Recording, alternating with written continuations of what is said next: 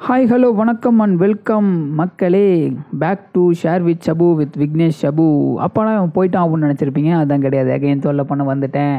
அந்த அருவா கத்தி கோடாலி இருக்கிறது பூரா எடுத்துட்டு வாடா. வந்துட்டான்டா வந்துட்டான்டா. ஸோ இன்னைக்கு கான்செப்டுக்குள்ளே போகலாம் வாங்க. பாடும் பாடி தொலையும். ஃபர்ஸ்ட் ஆஃப் ஆல் அதுக்கு முன்னாடி யாரெல்லாம் என்னோட ஃபஸ்ட்டு அந்த பாட்காஸ்ட் ட்ரெய்லரை வந்து ஷேர் பண்ணீங்களோ அவங்க எல்லாத்துக்குமே மிக மிக மிக மிக நன்றிகள். நீங்கள் ஷேர் பண்ணனால தான் ஓரளவுக்கு அதுக்கு வந்து ரீச் கிடச்சிருக்கு. நிறைய பேர் என்னோடய பாட்காஸ்ட்டை பார்த்துருக்காங்க. So thank you so much மக்களே who are sharing my first podcast trailer so வந்து நேற்று வலிமை அப்டேட் கூடயே நம்மளோட ஃபஸ்ட்டு எபிசோடை ரிலீஸ் பண்ணலான்னு பார்த்தோம். ஆனால் சில பல சட்ட சிக்கல்கள்னால அதை ரிலீஸ் பண்ண முடியாமல் போச்சு. ஸோ இன்றைக்கி ரிலீஸ் பண்ணிடலாம் அப்படின்ட்டு தான் இன்றைக்கி வந்திருக்கிறேன். இன்றைக்கி கான்செப்ட் என்ன அப்படின்னா நீங்கள் வந்து யாரையாச்சும் உங்களுக்கு யார் பிடிக்காது அப்படின்னு கேட்டால் சில பேர் வந்து அப்பா அம்மாங்க அம்மா அம்மாங்க சில பேர் வந்து என் ஃப்ரெண்ட்ஸ் அப்படிம்பாங்க சில பேர் லவ்வர்ஸ் சொல்லுவாங்க. ஆனால் ninety percent of the people சொல்கிற பேர் என்ன தெரியுமா? ரிலேட்டிவ்ஸ் அண்டு நெய்பர்ஸ் இந்த டாக்ஸிக் பர்சன்ஸ் இருக்கானுங்களே எப்பா இவங்களை வச்சுக்கிட்டு ஒன்றுமே பண்ண முடியாது. அவங்கள வந்து அழிக்கவும் முடியாது. அந்த மக்கும் குப்பை மக்காத குப்பையில் வந்து இவங்கெல்லாம் மக்காத குப்பையில் சேர்ந்தவனுங்க. எவ்வளோ இதுதான் பண்ணாலும் அழியவே மாட்டானுங்க. மொழிச்சு மொழிச்சு வந்துன்னே இருப்பானுங்க. இவனுங்கெல்லாம் வச்சுக்கிட்டு ஒன்றுமே பண்ண முடியாதா? ராமா அப்படின்னு தலையில் கையை வச்சுட்டு உட்காந்துக்கிட்டு இருக்கணும். இந்த மாதிரி ஆளுங்க என்னென்னலாம் பிரச்சனை பண்ணுறாங்க அப்படிங்கிறது தான் இன்றைக்கி வந்து நம்ம டிஸ்கஸ் பண்ண போகிறோம் புரட்சி தலைவன் வந்துட்டாயா? புரட்சி தலைவன் வந்துட்டாயா?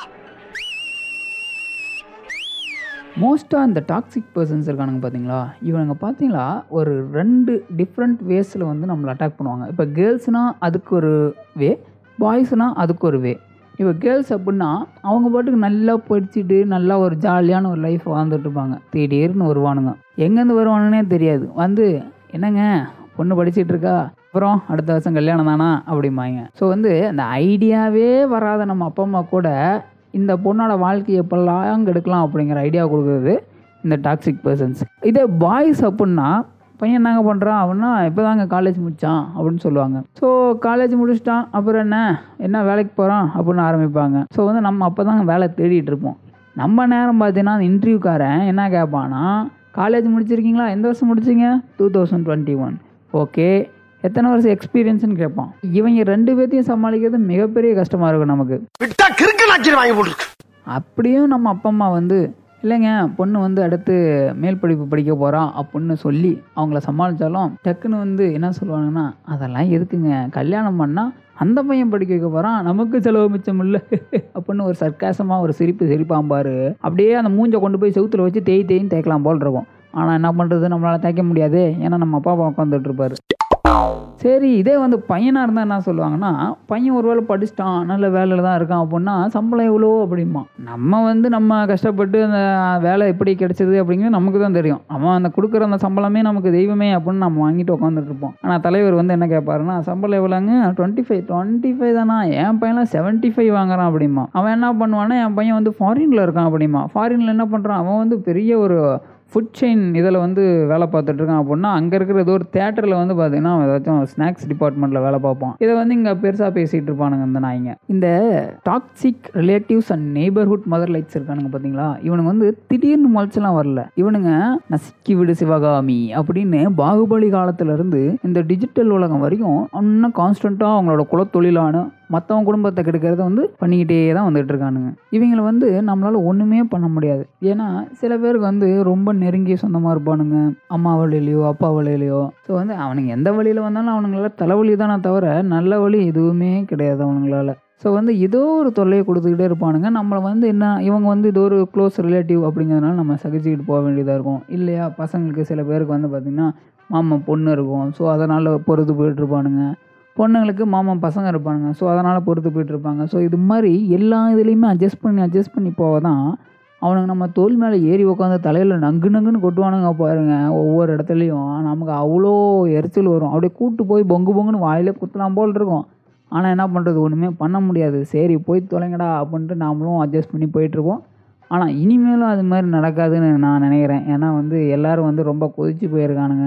நமக்கு ஆதவன் படத்தில் வர சொந்தக்காரங்க மாதிரி கிடைப்பாங்கன்னு பார்த்தா கடைக்குட்டி சிங்கத்தில் வர சொந்தக்காரங்க மாதிரி கிடைச்சிருப்பானுங்க. ஆனால் பார்த்தீங்கன்னா sometimes once in a blue moon what of medical miracle அப்படிங்கிற மாதிரி திடீர்னு அவங்க ஏதோ ஒரு நல்லது பண்ணிடுவாங்க அவங்க பண்ண மாட்டாங்க.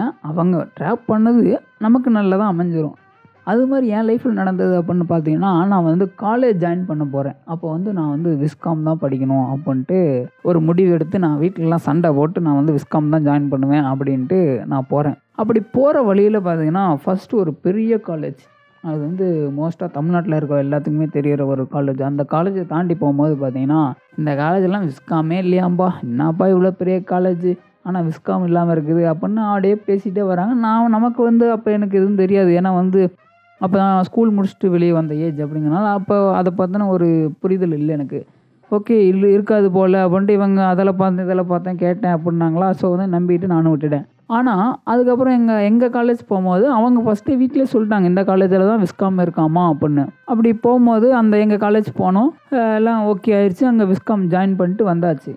நான் அதுக்கப்புறம் கொஞ்ச நாள் கழித்து காலேஜ்லேருந்து கால் பண்ணி நான் வந்து காலேஜ் போய் ஜாயின் பண்ணுறேன் ஜாயின் பண்ணி கொஞ்ச நாளுக்கு அப்புறம் தான் தெரியுது அந்த தாண்டி வந்த பெரிய காலேஜில் தான் விஸ்காம் இருக்குது. அது மிகப்பெரிய டிபார்ட்மெண்ட் அங்கே அப்படின்னு தெரியுது. ஆனால் இதில் என்ன ஒரு நல்லதுன்னா அந்த காலேஜ் போயிருந்தா இந்த அளவுக்கு நான் என்ஜாய் பண்ணிடுவேனான்னு எனக்கு சத்தியமாக தெரியாது. ஸோ வந்து இந்த டாக்ஸிக் நெய்பர் எனக்கு பண்ணதுலேயே ஒரு நல்ல விஷயம்னா அது இது ஒன்று மட்டும்தான். இவரால் தான் வந்து இந்த மூணு வருஷம் பார்த்திங்கன்னா ஃபுல் ஃபன்னாக போச்சு. அவ்வளோ என்ஜாய்மெண்ட் அவ்வளோ மெமரிஸ் நல்ல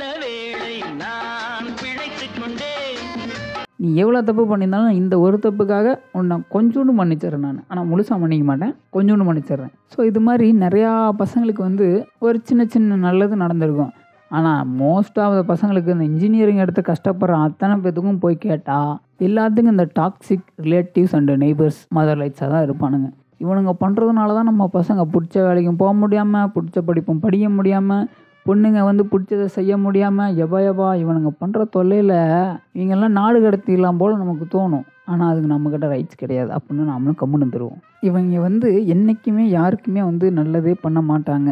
எந்த விஷயத்தில் வந்து இவங்களை வந்து கெடுத்து அவங்கள வந்து நாசமாக போக வைக்கலாம் அப்படின்னு தான் யோசிப்பானுங்களே தவிர எந்த ஒரு விஷயத்துலையும் இவங்க வாழட்டும் அப்படின்னு நினைக்கவே மாட்டாங்க. So parents my dear parents உங்களுக்கு ஒன்றே ஒன்று தான் சொல்லிக்கிறேன். ப்ளீஸ் இவங்க பேச்செல்லாம் கேட்டுக்கிட்டு உங்கள் பசங்க உங்கள் பொண்ணுங்க வாழ்க்கையை கெடுக்காதீங்க. அவங்க என்ன விருப்பப்படுறாங்க அவங்க என்ன நினைக்கிறாங்கன்னு கொஞ்சம் வந்து கேளுங்க காது கொடுத்து. இவன் சொல்கிறது தான் தர்மம் இவன் சொல்கிறது தான் நியாயம் அப்படின்ட்டு அந்த டாக்ஸிக் பீப்புள்ஸோட தாட்ஸை கேட்காதீங்க. அவங்களுக்கு வந்து ஒன்றுமே தெரியாது. எங்களுக்கு தெரிஞ்ச அளவு கூட அவங்களுக்கு தெரியாது. அவ்வளோதான் சொல்லுவேன். அவங்க பேச்செல்லாம் கேட்காதீங்க. உங்களை மாதிரி மனுஷன்லாம் இருக்கனாலதான் கொஞ்சமாச்சும் மழை பெய்யுது.